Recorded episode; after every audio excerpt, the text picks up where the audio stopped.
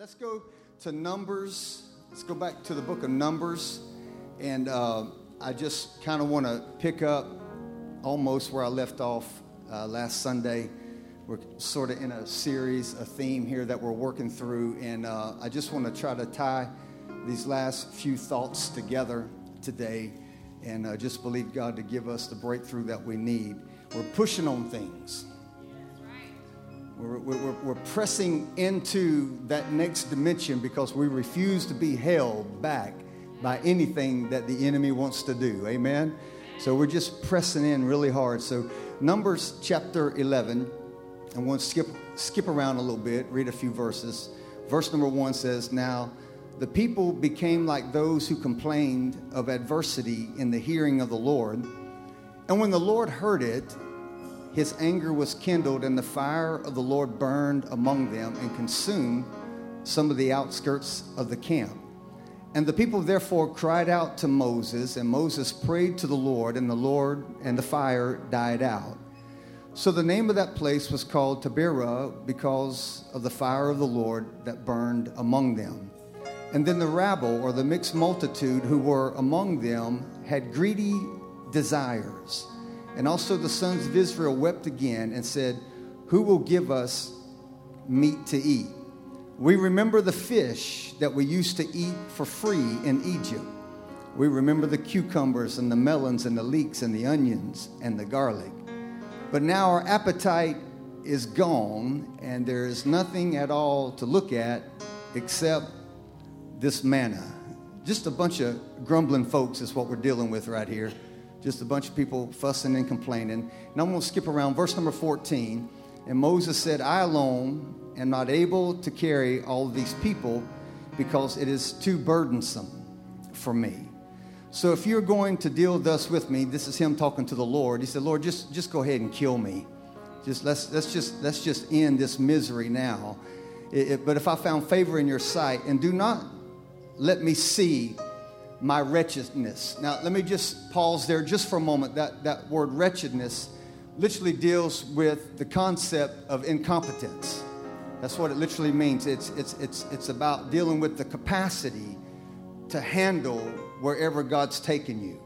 And he said, Lord, don't, don't get me out here and then let me have all this wretchedness. Don't, don't get me out here and then I don't have the ability to manage the level that you're taking me on. So, so that's what he's dealing with. And so, so verse number 16, and the Lord therefore said to Moses, Gather for me 70 men from the elders of Israel, whom you know to be the elders of the people and their officers, and bring them to the tent of meeting, and, and, and let them take their stand there with you. And I will come down and speak with you, and I will take of the Spirit who is upon you, and I will put him, the Spirit, upon them and they shall bear the burden of the people with you, so that you will not bear it alone. Look with me in verse number 24. So Moses went out and told the people the words of the Lord. Also, he gathered the 70 men of Israel of the people and stationed them around the tent. And then the Lord came down in the cloud and he spoke to him. And he took of the Spirit who was upon him and placed it upon the 70 elders. And when the Spirit rested upon them, they prophesied. Somebody shout, they prophesied.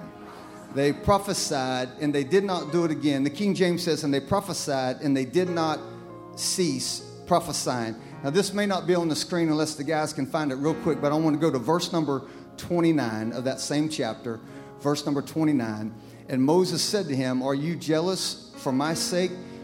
Would that all of the Lord's people were prophets, that the Lord would put his spirit upon them. In other words, he's saying, I, I wish that all of God's people would prophesy. Wish that all of God's people would put a word of the Lord in their mouth and say something. So we've been talking about, this is our series, we've been talking about God as making room for me. And so I just put another subtitle to it today. I'm just calling it level changers. Level changers. How many level changers do we have in the building today? People who are just willing to break some levels in your life. I mean, just really like some system breakers, level changers, history maker kind of people People who are ready to break some levels. Amen. Come on, high five about three people and tell them I am a level changer. Come on, just tell them I am a level changer. I'm a level changer. I am, I am a level, I'm a level. Come on, find somebody else standing around you that don't look like they want to move real good and push on them. Say, You are a level changer. Come on, you are a level changer.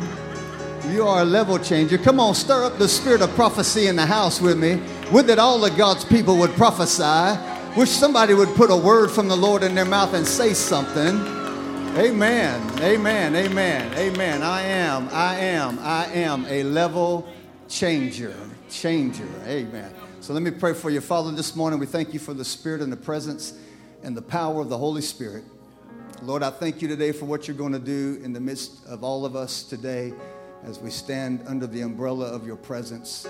Lord, we thank you today that your, that your arm is not short, that it cannot reach. Lord, we thank you that the Spirit of God is moving. Holy Spirit, use me.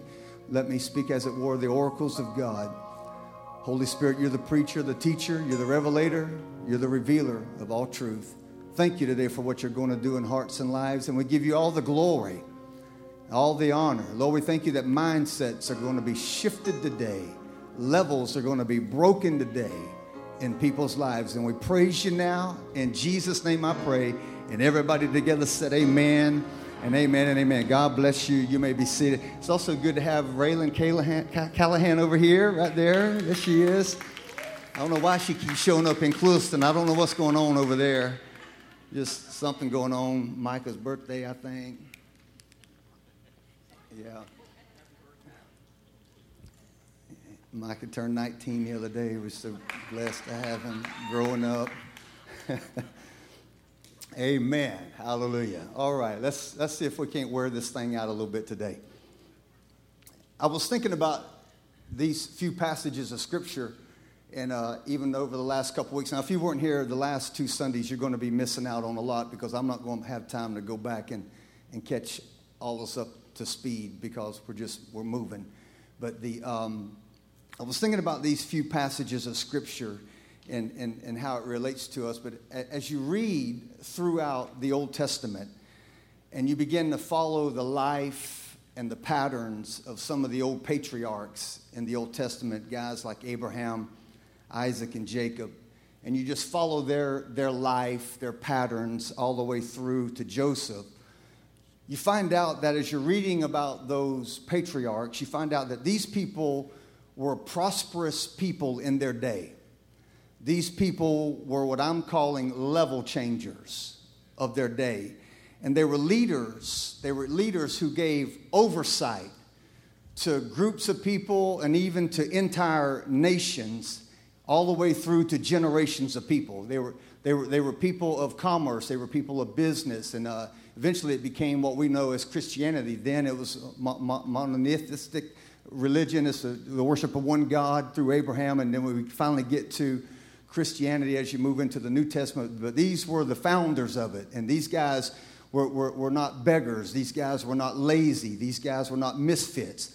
These guys were movers and they were shakers as it relates to the things of the world. And, but, but something happens after the Joseph generation, because the Bible says in Exodus chapter 1, verse number 8, that a new king began to arise over Egypt who did not know Joseph. So a new king was rising in the land, and this new king, Pharaoh, uh, began to exploit the people to the point that their gifts were not being utilized and creativity of the people of God was being suppressed. And they came under what we've been talking about now for the last few weeks. They came under a system that was limiting their progress. They, they got tied to a system that was limiting their, their, their progress forward into the things of life and, to, to, and, and into the things of God. And so now you have it where you have the people of promise, uh, because now they're in Egypt. This Pharaoh, this new king, began to rise who did not know Joseph and, be, and, and Israel was very successful in Egypt at that time. But when this new king began to arise, he began to exploit their gifts and their creativity, and he began to enslave them to a system that ultimately locked them down for over 400 years. They, they became locked into a mindset, an ideology, a, a way of doing things, a system that locked them down for over 400 years. And so I was telling you last week that many times people become limited in their progress based on the systems that they find themselves in. And it's not that the people in our text were less intelligent than the generation before them. It's not that they weren't gifted. It's not that they weren't talented. It's not even the fact that they didn't love God. They were just tied up in a system that would not let them get up. They were locked down. They, they loved God with all of their heart. They, they weren't less gifted. They weren't less talented than the generation before them who were excelling in, in, in, in Egypt. But a new Pharaoh began to arise. Let me put it to you this way the devil began to rise. And the devil began to create a system whereby it began to enslave a whole multiple generations of people for over 400 years. And it would not let them get up. I wonder how many people under the sound of my voice today are enslaved in a system, a mindset, a mentality that will not let you get up, that will not let you advance forward into the things of God. So in our text now, Moses arrives and he's called to deal with this system. He's called to deal with this system that's holding the people of promise into bondage. So he comes along and he's called to release the people from the system. But the problem is, Moses himself was born into a house, he was born into a structure, he was born into a school of thought, a mentality that was under the same system that he was called to deliver the people from. He's born into the very system that he's called to deliver the people out of. And the truth is, everybody is born into some kind of system.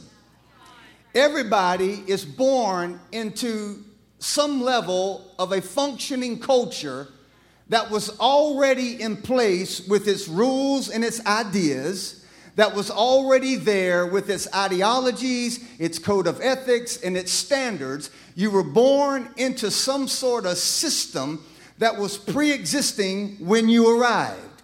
And, and, and if you're not careful, whether that system's a good system or a bad system, whatever system you were born into, you became culturalized to that system. And if it was a bad system, it began to limit the progress of your life. And if it was a good system, if you're not careful, you get comfortable with good rather than being great. And so the truth is, everybody was born into a certain school of thought. That's the way I like to use it. Everybody was born into a, a value system that was already there. And now, when we begin to look at it in the way I'm just using this text, just a little bit of preview, and then we're going to kick into the next gear. Moses now is born into a household. He's born into this system, this way of thinking. He's born into this process that has already been existing for 400 years. And inside that thought, inside that process, inside that mentality that he was born into, are all kinds of generational curses. Inside that house, that structure, that order that he was born into, are all kind of generational bondages that he's called to break. Some of you have been born into a system with all kind of generational curses that you had nothing to do with, but it, it's, it's a predisposition. You, you, you, you've inherited the generational curses, and if you give guidance or leadance to those curses, Whatever has held anybody in your family back, if you come into agreement with it, you stay locked up in the same level of bondage that the people before you have been locked up into. I'm going to preach in a minute, just let me get there. So, so when you have generations of people who have been oppressed for generations, it begins to affect the psyche. It begins to affect how you think about things. It begins to affect how you process a thing. It, and, and if it's generational, it becomes a cultural mentality on how you live, how you function, how you emote, how you do life, how you solve problems. So, if, like, just for instance, if you grew up in a house that the only way that they could solve problems is throwing fists, ducking dishes. the only way that you could get peace in your house, 911 had to be called. Y'all just keep looking this way. Don't, don't try to single nobody out. I started to say, tell your neighbor, he must be talking about you, but I don't want you to do that either. so so you, you, you grow up with a mentality, you grow up with a system of thought. And it, and it may not mean that it was meant to be evil, but because it was a limited way of thinking, it brought restrictions to your life it, it, it brought a, a, a dead end to your progress. And so you hear you have Moses who's called to deliver an entire group of people out of bondage, but the problem is he's born under the same bondage that he's called to lead the people out of. And if the system is negative, if the system is limited, then you have to do something to break away from that influence. If the system has limitations on it, then you have to do something. I'm to try it one more time. If the system has limitations to it, then you have to do something. Not the Lord. You have to do something. You, you, you have to make some predetermined decisions that this might be the way I was born. This might be what's holding me up over my head. But I'm not going to live under the same system that I was born into because I have the power to change my mind. I have the power to think a different way. I have enough revelation and information. I have enough God on the inside of me that refuses to let me stay down when He's saying I can get up.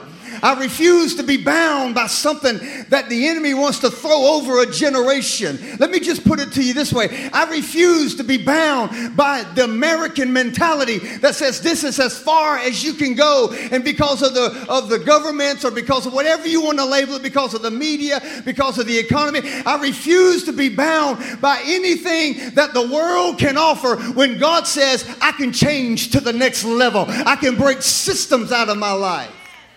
Push on somebody again and tell them, I am a level changer. So, so I'm, I'm about to get there. Just hang out with me for a moment, okay? So, if the system is broke, if the system is bad, if the system is messed up, you can put good things into a bad system and it will limit the good. Yeah? Yeah. You can put good people in a bad system. Come on, Israel. You're not less talented, you're not less gifted. It's not that you don't love God, you're just in a system that won't let you get up. One of the, one of the, the, the, the most uh, uh, ongoing battles that we're having as believers in America is now we have a system in America that will not promote what we believe. We have a system in America that is no longer for God, but it's anti God. And so now we have to learn as believers, just because we don't have the favor of promoting God in our nation, and they're trying to take God's name off of everything in our nation, that still does not limit the power of God because you can be in a Pharaoh system, totally anti God, all the way through your life, hating God all your life, but you can be in that system and know that by the time the power of God gets finished, you can walk right up into Pharaoh's house and say, I'm about to walk up out of here. And I'm not walking up out of here with nothing. I'm going to take all the gold. I'm going to take all the silver. I'm going to put bracelets on my children. And it's going to be a payback. It's going to be payback for everything that the enemy meant for harm. God will turn it around and bring some good out of it. Come on, tell somebody now I'm a level changer. I'm a level changer. Because if you have, if you have, I'm about to preach it. Y'all still hanging out with me for a moment. Got about three amens over here. I'm waiting for this section. Just wave at me if you're still breathing. Thank you. And so we're going to move on now. We're going to move because when you're in a system, you have to be careful that the mentality of that system does not begin to dictate your way of life. And, and I, am going to get God in the middle of it here in a minute. I'm just, but I'm just trying to tell you that, that you have to make up in your own mind. I refuse to live at the level that I was born into. I refuse, it don't matter what level you're on, I don't matter how good or bad it was. I refuse to live in a system when God will open up the world to me. So, in our society, let me just talk a little bit about our systems. So, in our society, just talking about the American systems, in our society, we have an economic system. Now, whether you agree with me or not, it's still going to be the truth. we expect, in our economic system, we expect people to be in debt. We got kids that can't even get out of high school. And they get an application sent in the mail for a credit card. And I'm like, you ain't even got a job. Furthermore, you won't even get out of bed. Much less mow my own yard. And you're going you're going you're going to throw you're going to throw a system of debt on an irresponsible teenager because the system is designed to keep you in debt. It's designed to keep you in debt. I mean, we, we live in a nation. I, I, I want to go back to the Abraham day. I'm like, Lord, give us guys like Abraham, Isaac, and, and Jacob. Give us guys like Joseph who understood economies that could turn nations around. We need some of those guys in Washington right now. We need somebody with, a, with, with an idea. We need somebody that understands economics because here we are now. We are like 30, mil, 30 trillion dollars in debt. But we're so accustomed to being in debt, we don't think nothing about it. We don't, we just, we live in debt. Like the one guy said on the commercial, how do I do it? I'm in debt up to my mama's neck. Just in debt. And I'm not saying all debt is bad. You know what I'm talking about. But if you got four or five credit cards,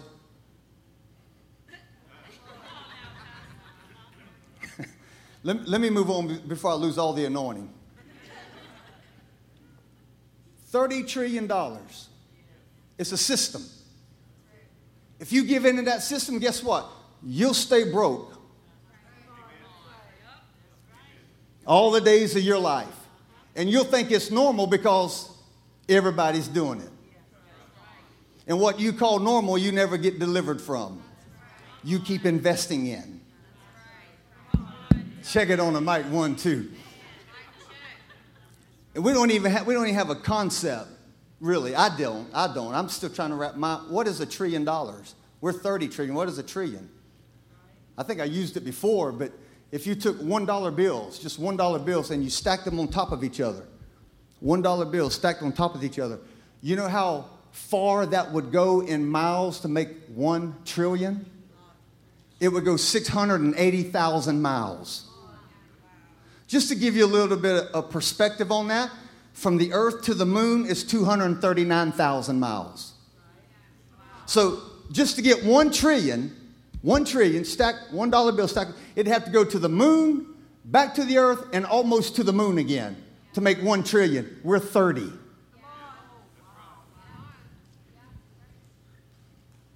Somebody said, I didn't know I was coming to an, economy class. It's a debt, it's a system. It's a system. How many know that if the system in your house is broke, having more kids don't fix the system? if you got dysfunction in your house, it don't matter if you got one kids or 10 kids. They all to be dysfunction. Just because you're having more kids don't make it a better way of life. All that just proves you know how to make babies.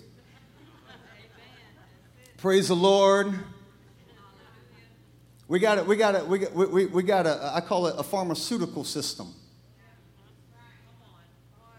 That's in control of everything. We have more people on medication than any other people group in the world. We are the most medicated society on the planet. You got to have a pill to get up. You got to have a pill to stay up. You got to have a pill to keep staying up. Then you got to have a pill to go down. Don't feel no love in the house, but I'm just going to stick with my notes. We have more people tied to prescription than any other nation in the world. And I'm not saying medication is bad. I'm not saying all that. I'm not saying none of it's bad. I'm just saying, could it be that we're being exploited? Could it be that we're being taken advantage of? And, and, and I'm not talking about the world, I'm talking about the church. Because the church should have a different value system. The church should have a different information system. The church should have a different way of thinking about a thing. Come on, talk to me up in here. The church should have what the Bible calls the mind of Christ. And if we're not careful, I always like to say it this way Who would be broke if you were free? People are living off of your pain. People are profiting from your pain. And I just like to say, who would be out of a job if I really got free? Who would be out of a job if I really understood who I was in Christ and I began to break levels in my life and I didn't give in to all the things that were coming down the pipe, even though I've been predisposed to some sort of generational curse? It don't matter. The greater one lives on the inside of me. If God before me, what in the world could be against me? So I can't wait until I get cancer to start believing God. You got to start working it when you get a headache. You got to start working it when you get a pulled muscle. You got to start working the word in your life. You can't just have this easy way of life. You got to have a foundation that builds a different mindset because when you've been locked up in bondage for generations, you got to have something different about you that says, You can't hold me down no matter what the report looks like. I've got a better report, I got a more powerful report, and I refuse to be limited by anything that the world can offer. Come on, tell somebody I'm a level changer. Come on, tell them, say, I'm a level changer. I'm a level, I'm a level, I'm a level changer. I'm a level, I'm a level changer. Now, just so y'all know, we're not preaching against medication and I mean we got doctors and nurses we got people that work in all kinds of medical fields Dr. Carroll's one of the best and we, we got all these people that that they, they have a heart to serve good and so I'm not, I'm, not, I'm not trying to downplay the value and the importance of what some of that can do. I'm just saying you can't live under that mindset. It's a mindset. It's a mindset. Probably, probably the, the, the most dominating system in our country is pharmaceutical. And they, they got the nerve to tell us we need to put a war on drugs. Well, it ain't all illegal. I want to take a drink on that one right there. I mean, know that if the educational system is broke, just because you put a new computer in there and a new desk don't mean it's going to benefit the kid. Huh? If the system is broke, it don't matter what you put into the system. You can put smart kids in a messed up system, and the system will ruin the potential of the smart kids. It'll limit them. That's also, and y'all know this if you've been around. That's why we talk about taking the seven mountains. We talk about invading every sphere of influence and culture. We talk about the business mountain, the educational mountain. We talk about just putting people in, in, in the governmental mountains. We talk about putting people in high places so we can change the systems so that everybody can rise, people can benefit. Amen. So, just trying to get to where I need to go here today before we run out of time. Moses is born into this household. He's born into this way of thinking. He's born into 400 years of a slave mentality.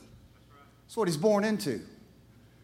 He's born into the way you think about a thing, how you handle business, with all these curses that are attached to this mentality that says because you were born in it, you can't escape from it. When you have generations of people who have been oppressed for long periods of time, it affects and it shapes a culture. It shapes the mentality of how people think about a thing, how they live and function. So let's just say you were born into your household. As I told you before, you were born into a, a code of ethics.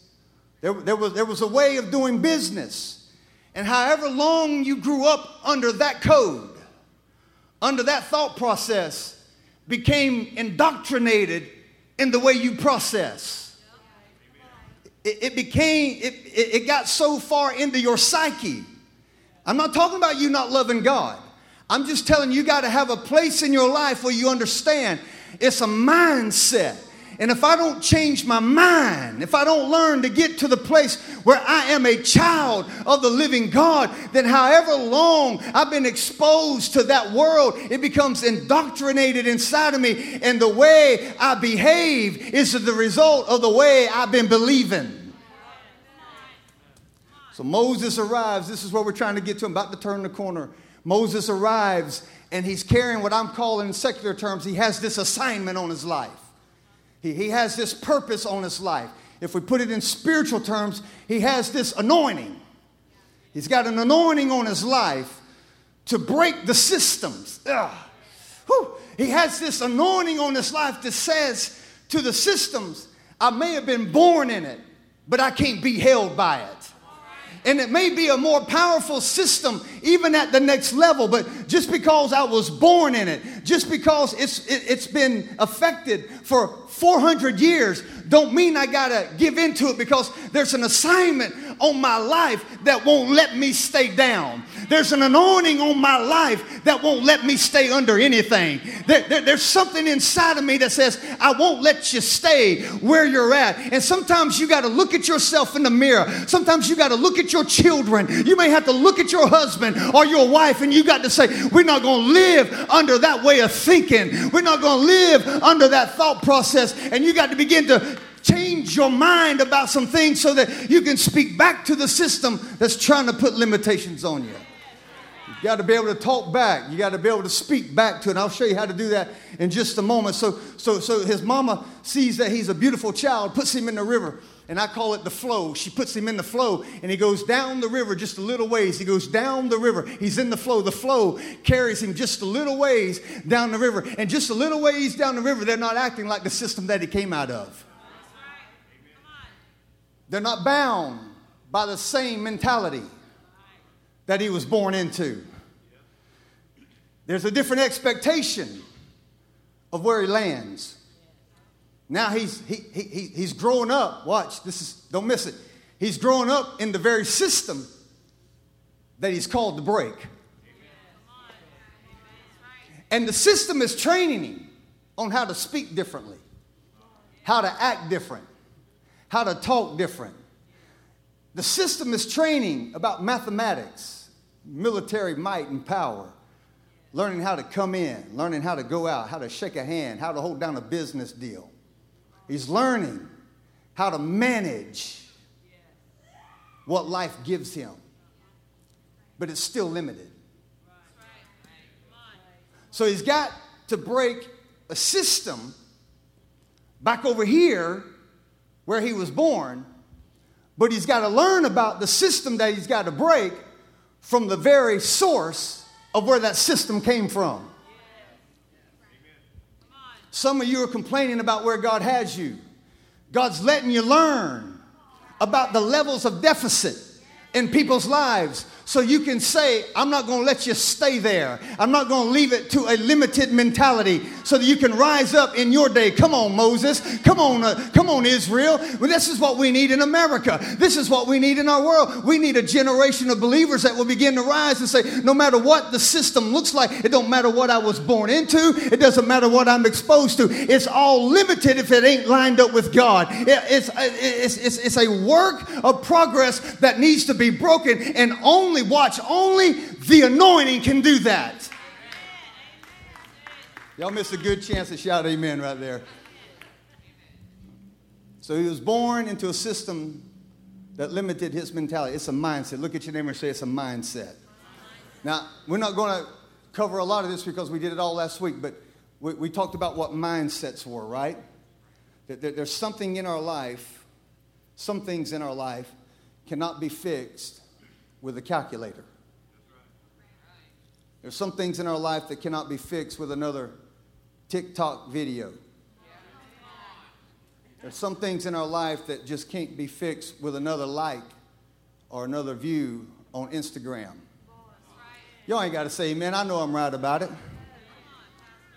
There are just some things in life that's just not going to get fixed with another app or iPhone 39, whatever the number is now. I don't know. I'm, I'm still in single digits, I think. No? No? What am I? What am I? A 10. I'm a 10. And we're up to 30 something? Oh. I don't know. That ain't my world. But you got to understand that more friends on Facebook don't break systems.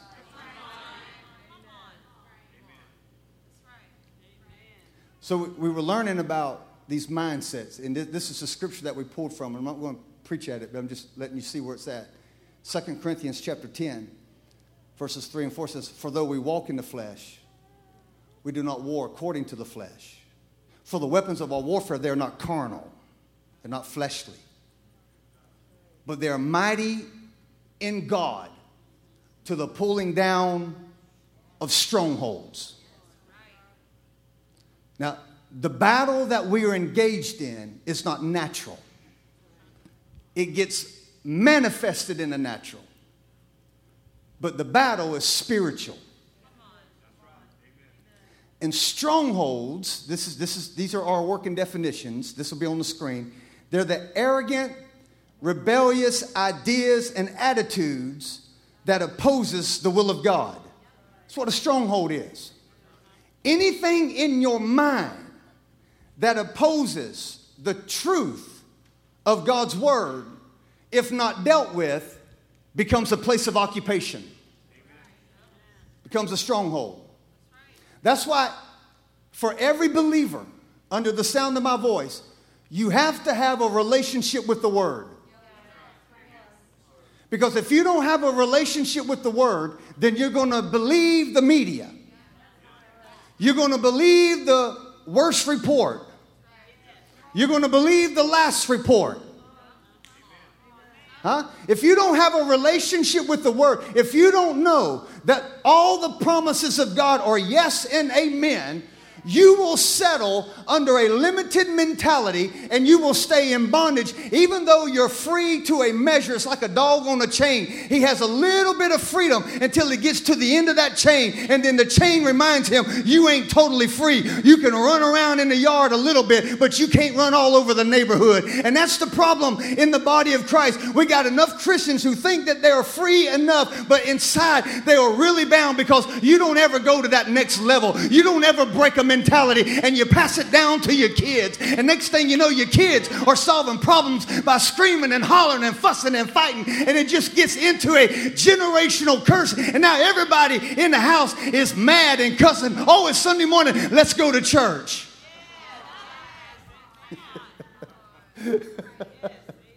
Woo! Somebody said, I didn't mean to come here for all this today. But they're rebellious ideas and attitudes that works against the knowledge. And, and, and Paul actually terms them arguments. They're arguments that opposes the true knowledge of God. So that's what we do. We, we, we know we ain't supposed to act like that. And we feel this little bit of conviction, but boy, you just so mad. I done told her not to take my stapler. I done told her. Let her take it one more time. Let her take it one more. Take, take the staple one more time. Take it. I want to staple your. I want. To, and, and we just get so mad, and we got conviction, but we overrule with our argument. And what happens is you keep overruling the convictions that you have. Now you have developed a mindset. Now you have developed a thought process. And guess what? God will never promote you beyond your last level of obedience. Okay? Just trying to get through this so we can get to the shouting part. So we're called to destroy. That's, what that's, that's the way Paul used the terminology. You have to destroy the arguments. You got to destroy everything that opposes the will of God for your life. You got to destroy everything that opposes the Word of God. Somebody asked me not too long ago, how do I know the will of God for my life? It's simple. We make it complicated, but it's simple. You want to know the, the will of God for your life? Read the Word of God. The Word of God is the will of God for your life. So, so there's these arguments, okay? Look at your neighbor and say, We're level changers now. We're level changers. So we're called to destroy. Let, let me give you another working definition just to kind of just press it in a little further. Strongholds are those destructive patterns, this will be on the screen. They're destructive patterns of thought that lead people astray and hold them hostage to sinful, harmful, and addictive behavior. That's what it is. That's what strongholds are. As we learned last week, strongholds are not demons. Quit blaming it on the devil. Not the devil. I, yeah, probably some of y'all ain't old enough. Remember Flip Wilson? Remember Geraldine? Watch it, sucker. the devil made me do it. That was his thing, right? No, the devil didn't make you do it. You chose to do it. The devil created the environment. He created the opportunity, but you chose to argue against God. I feel like I'm losing friends and family. I feel like we're sliding downhill. So thank you. Thank you. I got TC, that's you. Thank you, TC. My favorite person on the whole wide world. the entire strategy, this will be on the screen, the entire strategy of the devil against believers is to block the knowledge or the application of God's word in our thinking so that we stay held hostage to his lies. That's the strategy of the enemy to keep us in bondage. Now, going to switch gears here because I, I don't want to miss out on the last few things I need to get to you. So, the purpose of preaching, the purpose of teaching, the purpose of gathering is to release an anointing against the strongholds of your mind to let you know that there is a different level to believe on. And it's to break down the thoughts and the process and the arguments of your mind so that you can be released to be a level changer. That's why, in, listen now, in America, because here it is. In America, it's popular to be a Christian but not be in church. It's popular to be a Christian and not be under accountability. It's popular. It's pop- but just because it's popular don't make it biblical. Just just just because everybody's doing it, and just because your favorite singer or your favorite so and so has a podcast or some sort of entertainment, just because they get up there and wow you with their gift, it doesn't mean that they're anointed, and it doesn't mean that they're grounded, and it doesn't mean that they have any fruit operating in their life. So you have to be careful. You have to be careful that that when you when, when you have this unction to not to be in church, you have to be careful that that's the world's way of saying to you, you don't really need to change your mind. That, that's the way the world, that's the way the enemy works. Like, no, you don't really have to be there because here it is. Here it is, Israel. You love God, but you're still in bondage. It's not that you don't love God, it's just that you won't break the mentality. You won't break the mentality over your generational upbringings that says, well, I just do what I want to do when I want to do it. I don't have to plug in. I don't have to serve. After all, look at me. God loves me and I love God. No, you know what you are? You are on your way to a downhill spiral because if you can't change your mind over what is good, you'll never change your mind over the very temptations that are coming to damn your soul. Push on somebody and tell them I'm a level changer now. I'm a level changer. Woo! Woo! Y'all doing all right? Somebody said, I need some oxygen. Woo! Come on, just stay with it. Stay with it. George Bernard Shaw, he said it best. This, this will be on the screen. He said, Progress is impossible without change. And those who cannot change their minds cannot change anything. Progress is impossible without change. And when you can't change your mind, you can't change anything. Because haven't we all heard? Well, that's the way we always done it. well, could it be that you've always done it wrong? or you've always done it with a level of limitations? Some of y'all saying, oh my God, let, just let the bell ring and let me get up out of here. Let's just back it up to scripture again Proverbs 23 7. For as a man thinks in his heart, that's how he is. What you think about the most is what you become. Watch this. Let me just help you as, as believers now, me included. What drives us is not the devil. What drives us is the way we think. The devil was defeated 2,000 years ago. He has power, but not power over me as a believer. He can work power, but if he's ever going to touch me, he's got to get permission from God first. And it doesn't mean that he don't. But what, what, what drives your life is the way you think. Now, this is what we don't want to hear in, in the American Christian culture, right? Because we always want to blame it on somebody else. Well, y'all made me this way. Here's a good one in the 21st century believers in America I'm church hurt. I'm church hurt. And I want to say, get in line, brother. Get in line, sister. We've all been hurt, but that's the reason why you're there because it's iron sharpening iron. It's God working out the bad so that you can learn how to progress beyond relationships that you don't agree with, beyond assignments that you don't like, and it's been, been and you're being forced to believe and to think a different way. But I just I've been I've been wounded. Well, let me give you a word. By his stripes you're healed. Y'all ain't gonna help me. I can feel it. I can feel it. Y'all watching the clock. I'm just trying to tell you if you stay in that mentality, here's what you do because this is what's going on in our nation. Now you are a victim. Now you have a victim mentality, and everything that's going on in your life is a result of somebody else. And I just came to tell you with a word from God you can't be a level changer if you're always looking at somebody else to make it better for you. You got to know I was born to break the systems, I was born to break the level that I'm on.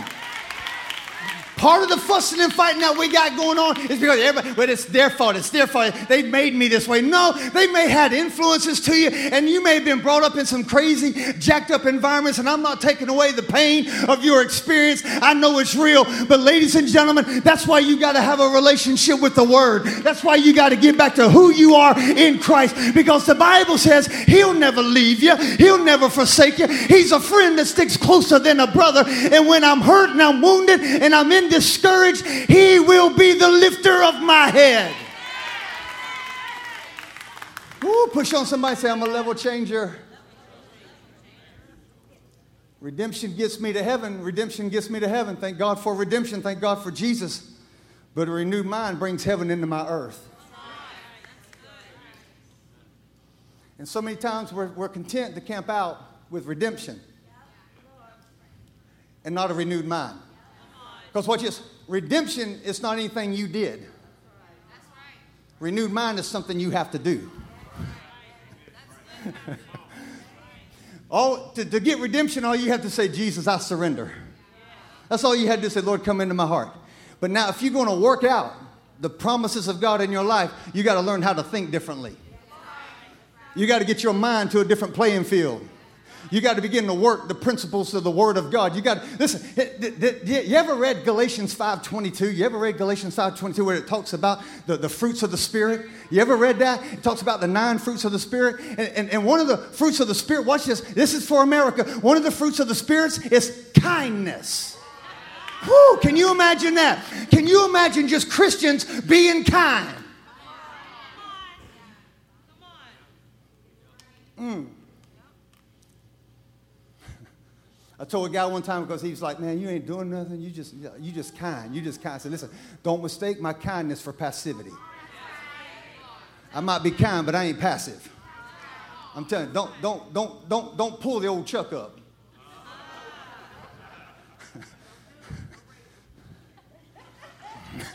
don't, don't, don't, don't dig down in there. I've been, I've been, I worked my whole life to keep that joker down in there somewhere." I work, I work every, let me, let me, let me break it down. I work every day to keep old Chuck down in there because I know what old Chuck will do.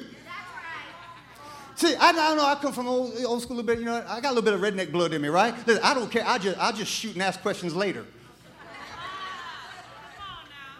Yeah, I can, I can. I can spin my head around and look like Sybil. I know, I know, I know, I know how to be mean. I know how to be nasty. But the more I work on my mind, the more I work towards the things of God, He will not let me go back to a place that He's breaking in my life because I don't want it on my children. I don't want it on my grandchildren or my great grandchildren. So the battle starts with me. Starts right here. Push on somebody and tell them it starts right there. Starts right there with you. Starts right there with you, you crazy rascal. okay, all right. So remember last week, um, and I don't have time to, to, work it out. Remember last week I, I, I brought science into Scripture, right? Because a lot of people say, well, you know, that's just Scripture, and a lot of people have a hard time with the supernatural. Because how many know Scripture is supernatural? Scripture spirit. So when you read these words, you're not just reading black ink or red ink on a white paper. You're reading spirit. It's the spirit that calls to the spirits. Deep things calls unto deep things. So when God communicates with us, He don't talk to your flesh. When God communicates to us, watch this, He don't even talk to your mind. He talks to your spirit. When God speaks, He's not talking to your head because He knows your head at times is jacked up. And he definitely ain't talking to your body because your body is always neutral. Your body will do whatever your head tells it to do. So he talks to your spirit. Because once we get our spirit lined up, then we can bring our mind into subjection. Okay? So, so, so, so, so here, here here's just a few things, and, and I am not going to bore you because I, we, are going to go. But I was talking about how science comes into Scripture, and, and I was using uh, Dr. Caroline Leaf with her, her references, not so much as what she was saying, but some of her references. And, and the way that ties into us is because if we're not careful, if we don't learn to change our mind, what happens is whatever you tolerate, you can't change. Right? Whatever you tolerate, you can't change. So don't complain about what you permit. If you tolerate mediocrity, well, you're going to live in mediocrity. Yeah? If you tolerate wrong voices, well, what? Guess what? They're going to keep informing you. Here's the big one. big one. If you tolerate wrong relationships,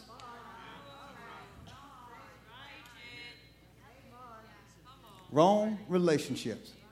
Listen, y'all heard me say it a thousand times. I'll eat a hamburger with anybody, but that don't mean I'm going to run with you. I know my company. Right? If you tolerate envy, jealousy, guess what? You'll live with it. People who are always jealous, they were taught to be jealous. Somebody trained them to think that way. And guess what? That jealousy is rubbing off on the people that you're around. You ever heard it's like too much drama for your mama? That's all you are. You're full of drama. Drama queen, drama king. Full of drama. Yep. yep. You tolerate mixture, you're going to live in mixture. If you tolerate defeat and discouragement, that's where you live. Now, this is what, in, in her reference to her studies, her, her uh, what, do you, what do you call it? The, the sites. Dr. Caroline Leaf, who's a medical doctor, psychologist, she said there's this thing, or she cited it, and I looked it up, and, and, and I think, if I'm not mistaken, I heard Vanessa say it at some, at some point, I don't know, maybe a couple years ago last year, but there's this thing called cognitive dissonance. Cognitive dissonance. This will be on the screen, guys. If you can find them all over my notes, so just if you can find that. It literally means the state of having inconsistent thoughts, beliefs, or attitudes, especially as relating to behavioral decisions and attitude changes is the conclusion of holding two contradictory beliefs. That's what it is. It's a medical term. Now, this is what we're learning. You say, Well, I'm going to take every thought captive. But you don't. That's cogn- cognitive dissonance. You say one thing, but you act another way. Now, that ain't Bible, that's science. Huh? You say, Well, I'm more than a conqueror but you're walking around with a victim mentality. There's a disconnect. So, so, so, so whenever we're not actually doing the things that we proclaim, that we profess, then all we are is caught up in a cultural Christian mentality. We know what to say, when to say it, but our life don't reflect it. And every time we feed into that, we magnify the strength of that stronghold when it's negative. It gets stronger and stronger and stronger, and then it becomes really, really hard to break. That's why, as believers, I want to close now because it's way late. There's a scientific approach, because I shared with you last week and, and I don't mean to upset nobody, and I, want, I don't want you thinking anything I'm trying to upset you. I'm just trying to tell you there's a different method of thinking.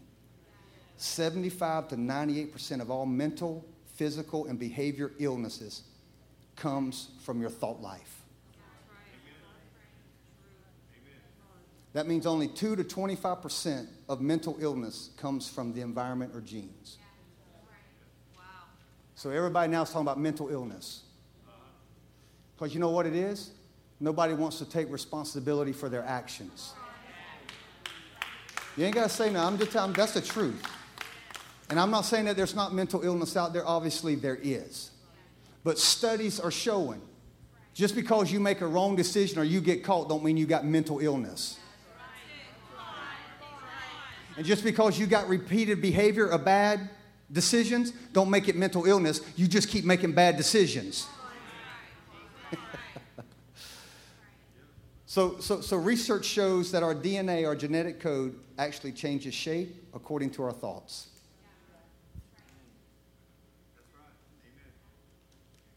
What drives you, your genetic code begins to change based on how you think about a thing. Just back it up and think about Moses. Can you imagine what Moses had to go through? to walk up into a system that has enslaved people for 400 years. He says, We ain't putting up with that system no more. Whew. I'm telling you, when you stand up in your house tonight, tomorrow, just look at yourself in the mirror and say, That system that has always kept me down, I ain't living under that system no more. I had the power to change my mind. And because I can change my mind, I can change my life. Come on, if you believe that, shout yes. Come on, if you really believe it, shout yes. All right, let me give you one more and then we're going to go. Pastor Porter, you guys come on. We're going to quit. Dr. Hubert Benson, he's a medical doctor, president of Harvard Medical School. This will be on the screen, a Mind Body Institute. He said, Negative thinking leads to stress, which affects our body's natural healing capacity. Everybody's wanting a miracle. Let me give you a miracle. Get out of stress.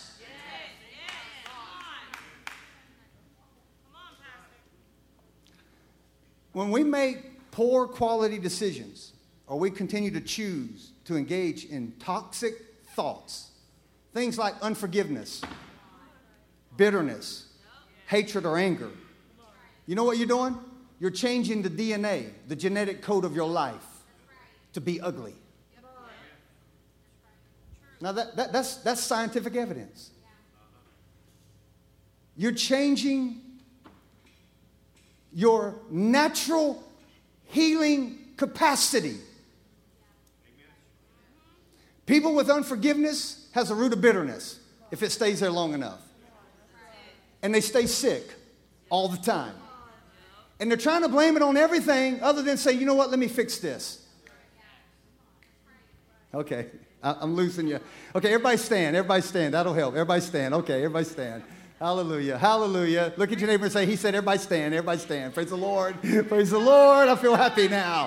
Whew, I feel my DNA coming back. Come on, stretch real good. I know it's late. Stretch real good. Come on, stretch. Come on, come on. Come on. Don't, don't over spiritualize all this stuff. All right, here, here we go. You don't, you don't have to say amen. You don't have to do that. Just let me show them to you. You can take pictures if you want. The American Medical Association, this will be on the screen. Watch this found that stress is a factor in 75% of all illnesses and diseases that people suffer from today. Hmm. I think about that sometimes when we come in here. Boy, we could probably really have a good praise service if people weren't stressed out.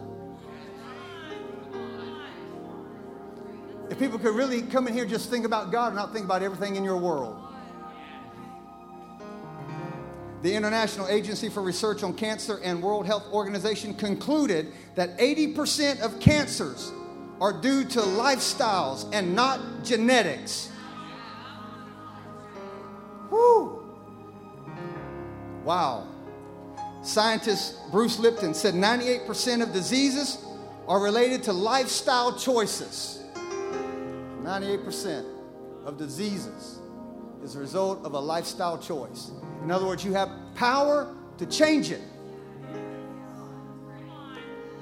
W.C. Willett, Research and Disease Prevention, he said only 5% of cancer and cardiovascular patients can attribute their disease to hereditary factors. Only 5%. Now, and we all know this when you go to the doctor, they ask you, Do you have a history? You got a history? You got a history of cancer? Does it run in your family? You know, we have to, you say yes, and, and, and that's only 5%. I'm not saying it's not a factor. I'm just saying there's a higher factor. And it all begins with the way we think. And I'm convinced today, no wonder Philippians says, whatever is pure, whatever is right, whatever is holy, think on these things. Because when you meditate on what is good, what is right, what is pure, what is holy, that's the direction you start driving your life. Your life is driven by the directions of your thoughts. And that was the thing in our text, and we don't have time to cover today, but Moses was listening to the complaining children of Israel. They were complaining about being delivered, and they were complaining about what they had in the desert. And it's no wonder that generation never made it out. Because God won't move on complainers. This is the way I see it in life. I'm not going to complain about my nation. I'm going to do something in my generation for it. I know it's jacked up. I know it's messed up. But you know what we're going to do right here in Sugartown? We can't fix Washington. We can't fix uh, all these other nations of the world that are messed up. You know what? We can fix our little corner of the world. We can say, you know what? We can put enough God right here in Sugartown. We can build buildings for His glory. We can train people. We can equip people and let them go back into the seven mountains of influence and say, We are here to break the system. We're here to tell kids, You can make it. You can do this. We're here to tell struggling parents, You can come over this. We're here to tell people that are about to get a divorce, You don't have to get a divorce. You can think differently. You can love differently. You can be different if you just think different Deuteronomy said, I said before you blessing and cursing, but you choose. You choose what you want to live under. I don't know about you, but I choose life. I choose life. I choose Jesus. I choose the cross. I choose the blood. I choose a, I choose a new, a renewed mind. I don't think the way I used to think. I don't act the way I used to act. And it's a battle. It's a fight. But every day it's a battle that I get to fight in, that I get to win. Come on, if you believe that, throw your hands up and just give him a praise. Come on. Come on, where are the praisers in the house? Come on, somebody shout, I'm a level. I'm a level breaker. I'm a level breaker. I'm a level breaker. Level changer, system breaker, history maker. I was born for this moment. Hallelujah. Come on, come on, come on. Just begin to say it in your own mind. I'm going to change it. I'm going to change. I'm going to change it today. you